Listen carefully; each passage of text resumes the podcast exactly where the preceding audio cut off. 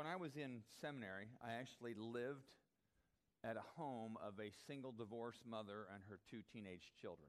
Uh, they were Jewish. It was in a northern, one of the northwest suburbs of Chicago. And uh, part of my job was to drive uh, one of the kids to Hebrew school a couple times a week after, after school. She was divorced and she had some kind of a, some, she had a lot of anger toward her ex husband, and uh, sometimes that anger just went on to men in general. So one particular, uh, one particular day, the kitchen was a mess. She has two teenage sons. The kitchen was a mess with dirty dishes. And none of them were mine. I'll tell you that right now. None of them were mine. Um, her kids were kind of, you know, they were teenagers. They were kind of slobbish. She wasn't all that neat herself, but the kitchen was just an absolute mess. And uh, there was another seminary student there. His name was George. He lived, and n- none of the stuff was our stuff. And she lit into us. It was George and I, the, the, the, the seminary student, and her two sons she kind of lit, oh, you men are all alike. You're all messy. And she just went on and on about how messy the kitchen was. And internally, not even a fork was mine. I'll tell you that right now. Not even a fork was mine, nor was it George's. Internally, I'm kind of getting angry. Like, that's not my stuff. That's your kid's stuff, and it's yours. Her name was Ricky. Ricky, it's your stuff. I didn't say this, but internally, I'm kind of, you know, speaking out for my rights. All right? So I just kind of let steam by. And then I was gone that next weekend. I uh, just gone away. I have a brother that lived an hour away. I got back late on Sunday night, and the kitchen was a disaster. It was a mess. And I thought, I sure hope she gets mad again because I can say to her, I wasn't even here this weekend. It's not mine. I mean, that's my internal reaction. It's kind of like, I hope she yells at me now because I'm going to tell her this isn't mine because I can prove it because I wasn't even here. So the next morning, which was Monday morning, I get up early and I'm doing my very spiritual thing of praying and reading my Bible. I, actually remember I was kneeling that morning. I'm not saying that impress anybody, but that's what I was doing. I was I remember kneeling praying. And as I was praying and trying to be quite spiritual and, and uh, deeply spiritual mature, I clearly sensed the Spirit of God say to me, this was early in the morning, so nobody else in the house was up. The kitchen was still a mess. I quite clearly heard the Spirit of God say to me, I want you to get up and wash those dishes.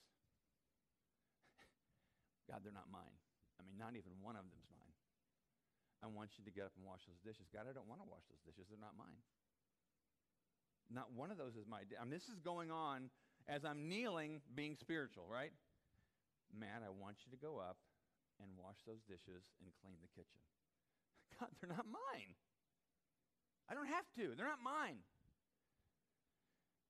And God would not relent, which God usually doesn't, and I got up and I washed the dishes and cleaned the kitchen.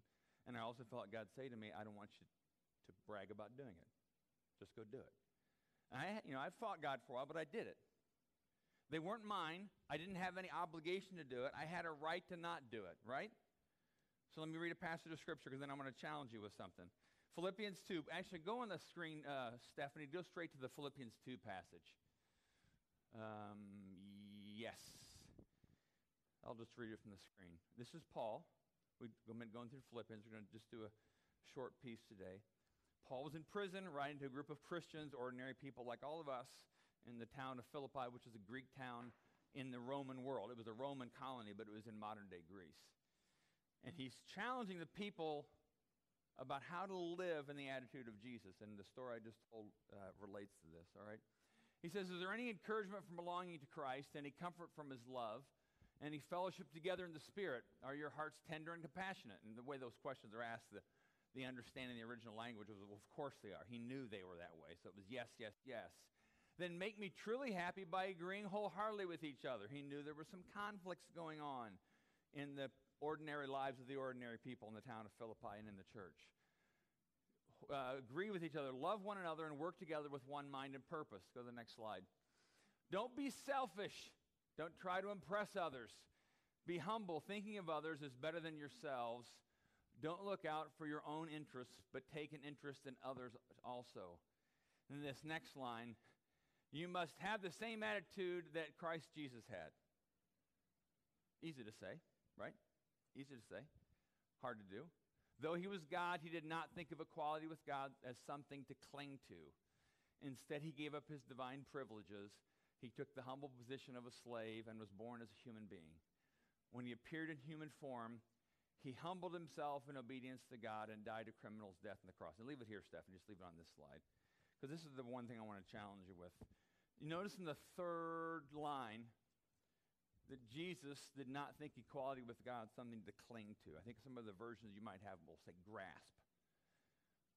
Because part of the attitude of Jesus we're supposed to, we're supposed to not just mimic, but embody is how do I love others, uh, express humility, think of the needs of others, and let go of what I demand as my rights.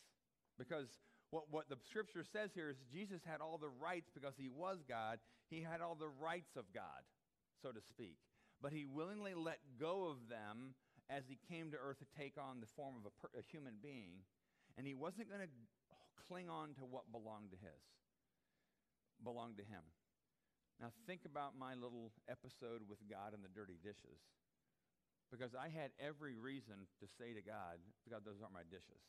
I have, I, I, I have no responsibility to wash those dishes. I have a right not to wash those dishes. It's not my problem. But yet I feel like God was saying, no, it's not your problem. But I'm telling you to do this anyway because you, you, I want you to learn how to let go of what you think are your rights and what your obligations are. And here's my question to all of you. Think about your relationships right now, whether it's husband, wife, mom, dad, son, daughter, brother, sister, uh, supervisor at work, somebody who works for you, teacher, professor, roommate, whatever it is. And think of what conflicts, what tension, small, big, may be going on in that relationship right now. And I'm guessing some of you can identify some kind of tension or some kind of issue, and if not now, you will be. Here's the question Is there some way in which perhaps the way that God wants to bring reconciliation and unity of the relationship might be that He's asking you to let go of something you rightfully can claim to have? it seems like the way to unity, the way that God made us in union with Him, was because Christ was willing to let go and become one of us, let go. He initiated unity. Is there some way in which God may be asking you, He may be even saying to you, Yes, I know that's yours to have, and you can have that in your argument with your spouse, but I want you to let it go. You know, I want you to let go of that what is rightfully yours, that you can claim is rightfully yours, a point of view or whatever else, is there something that, that God is, the Spirit of God may be pressing on to you about how you can have the same attitude of Jesus? Because the attitude of Jesus was simply, um, I'm, I'm going to do what is best for them, and I'll let go of what I have a right to claim onto because we tend to cling, like I was clinging on to my right not to do the dishes. And I could probably think through my marriage, my relationship with my kids, my mom and dad, my siblings, people I work with, work for, whatever. I can think of other situations where, no, this is my right. So the question I'll just throw out to you is Is there something that you may, that God may be prompting you, prodding you to stop clinging to?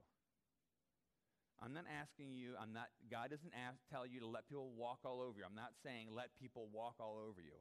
I'm saying you make the choice to let go of something that you know is rightfully yours because the Spirit of God is asking you to let go of it for the sake of unity, for the sake of love, for the sake of the well being of the other person. It's a hard thing to do. And mine was a very small example. Some of you may have some really big things to think of. I mean, even when Rajesh was talking, I was thinking about, you know, he let go of the chance for a big income and a more prestigious career as a medical doctor because he was doing what he believes God wants him to do. His wife's had to do the same. So is there maybe something in your life that God's asking you to let go of that you can say, no, I, I have a right to be a doctor. I have a right to make $2,000 plus a month. I have a right to do that. I've earned, I've had a hard education. But is there something God's asking you to let go of so you can follow him. Because that is the pathway to joy.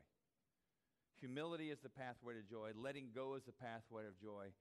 Uh, following the way of Jesus is the pathway to joy. So that's my challenge to you. Maybe there's something you can think of now, and if there's not, there will be if you're human. If you're human and you're still living, you'll have these situations where God will ask you to let go of something for the sake of another, for the sake of unity, love, and joy. So that's my challenge. Um, I'll pray, and then we'll take communion. God, um, your spirit speaks to us uh, clearly, sometimes in a way, often in a way that challenges us but always in a way that brings us life. Always in a way that brings us life. You don't speak in tones of condemnation. You don't speak in tones of being punitive. You speak in the tones, God, that will set us free. So, God, my prayer for all of us, and myself included, is that you will speak to us about ways in which we can choose to do what's best for another instead of ourselves. Not in a way where we become a doormat or some kind of false humility, but in a way where we use the strength and the abilities given us for the sake of another, for the sake of their well being, for the sake of their joy, for the sake of their wholeness. And in doing so, you lead us down that same path of joy and goodness and life and wholeness. So, Holy Spirit, speak to us throughout this day, throughout this week, and give us hearts that are receptive to do whatever you ask us to do. And we ask this all in Christ's name. Amen. We finish uh, every Sunday with communion. And um, Stephanie, go to that the last part of the passage. We'll read that before we take communion. I didn't. We didn't read that, but the last part of Philippians two. Um,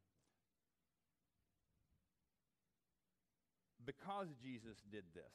I mean, if I mean, my example of dishes is so microscopic compared to what the scripture tells us Jesus did.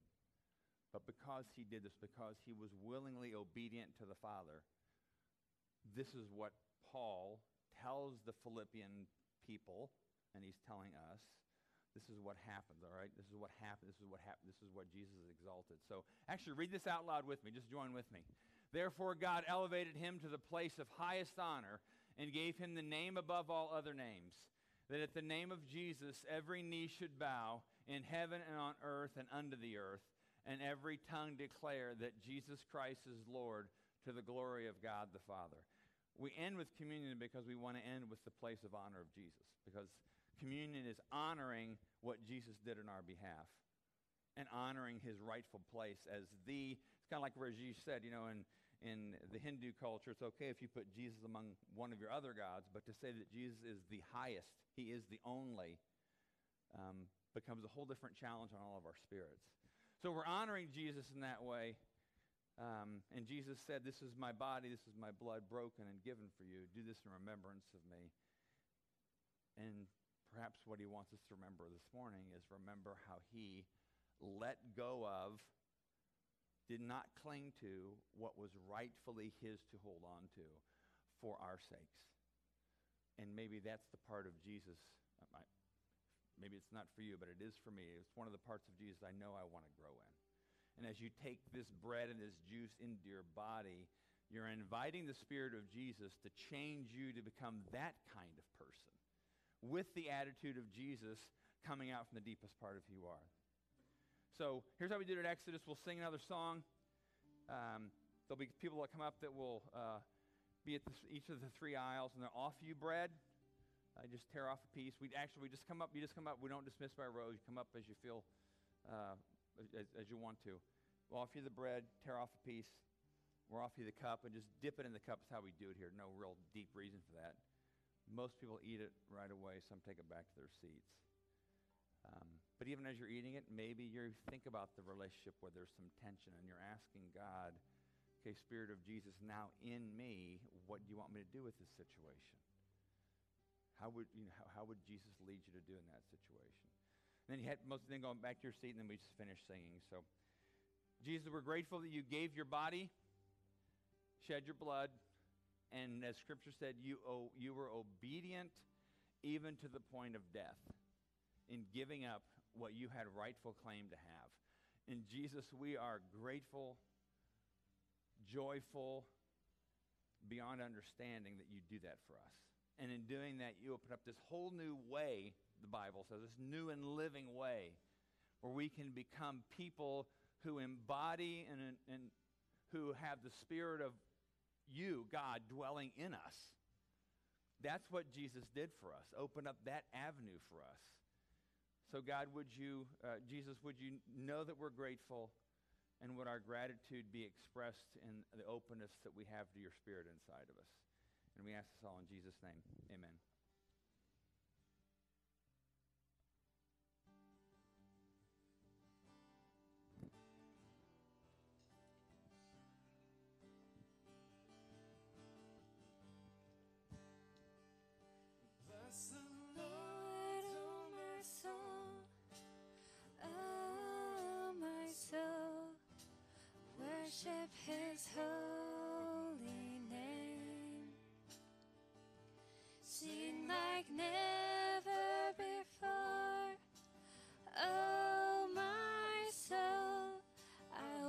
Chevy.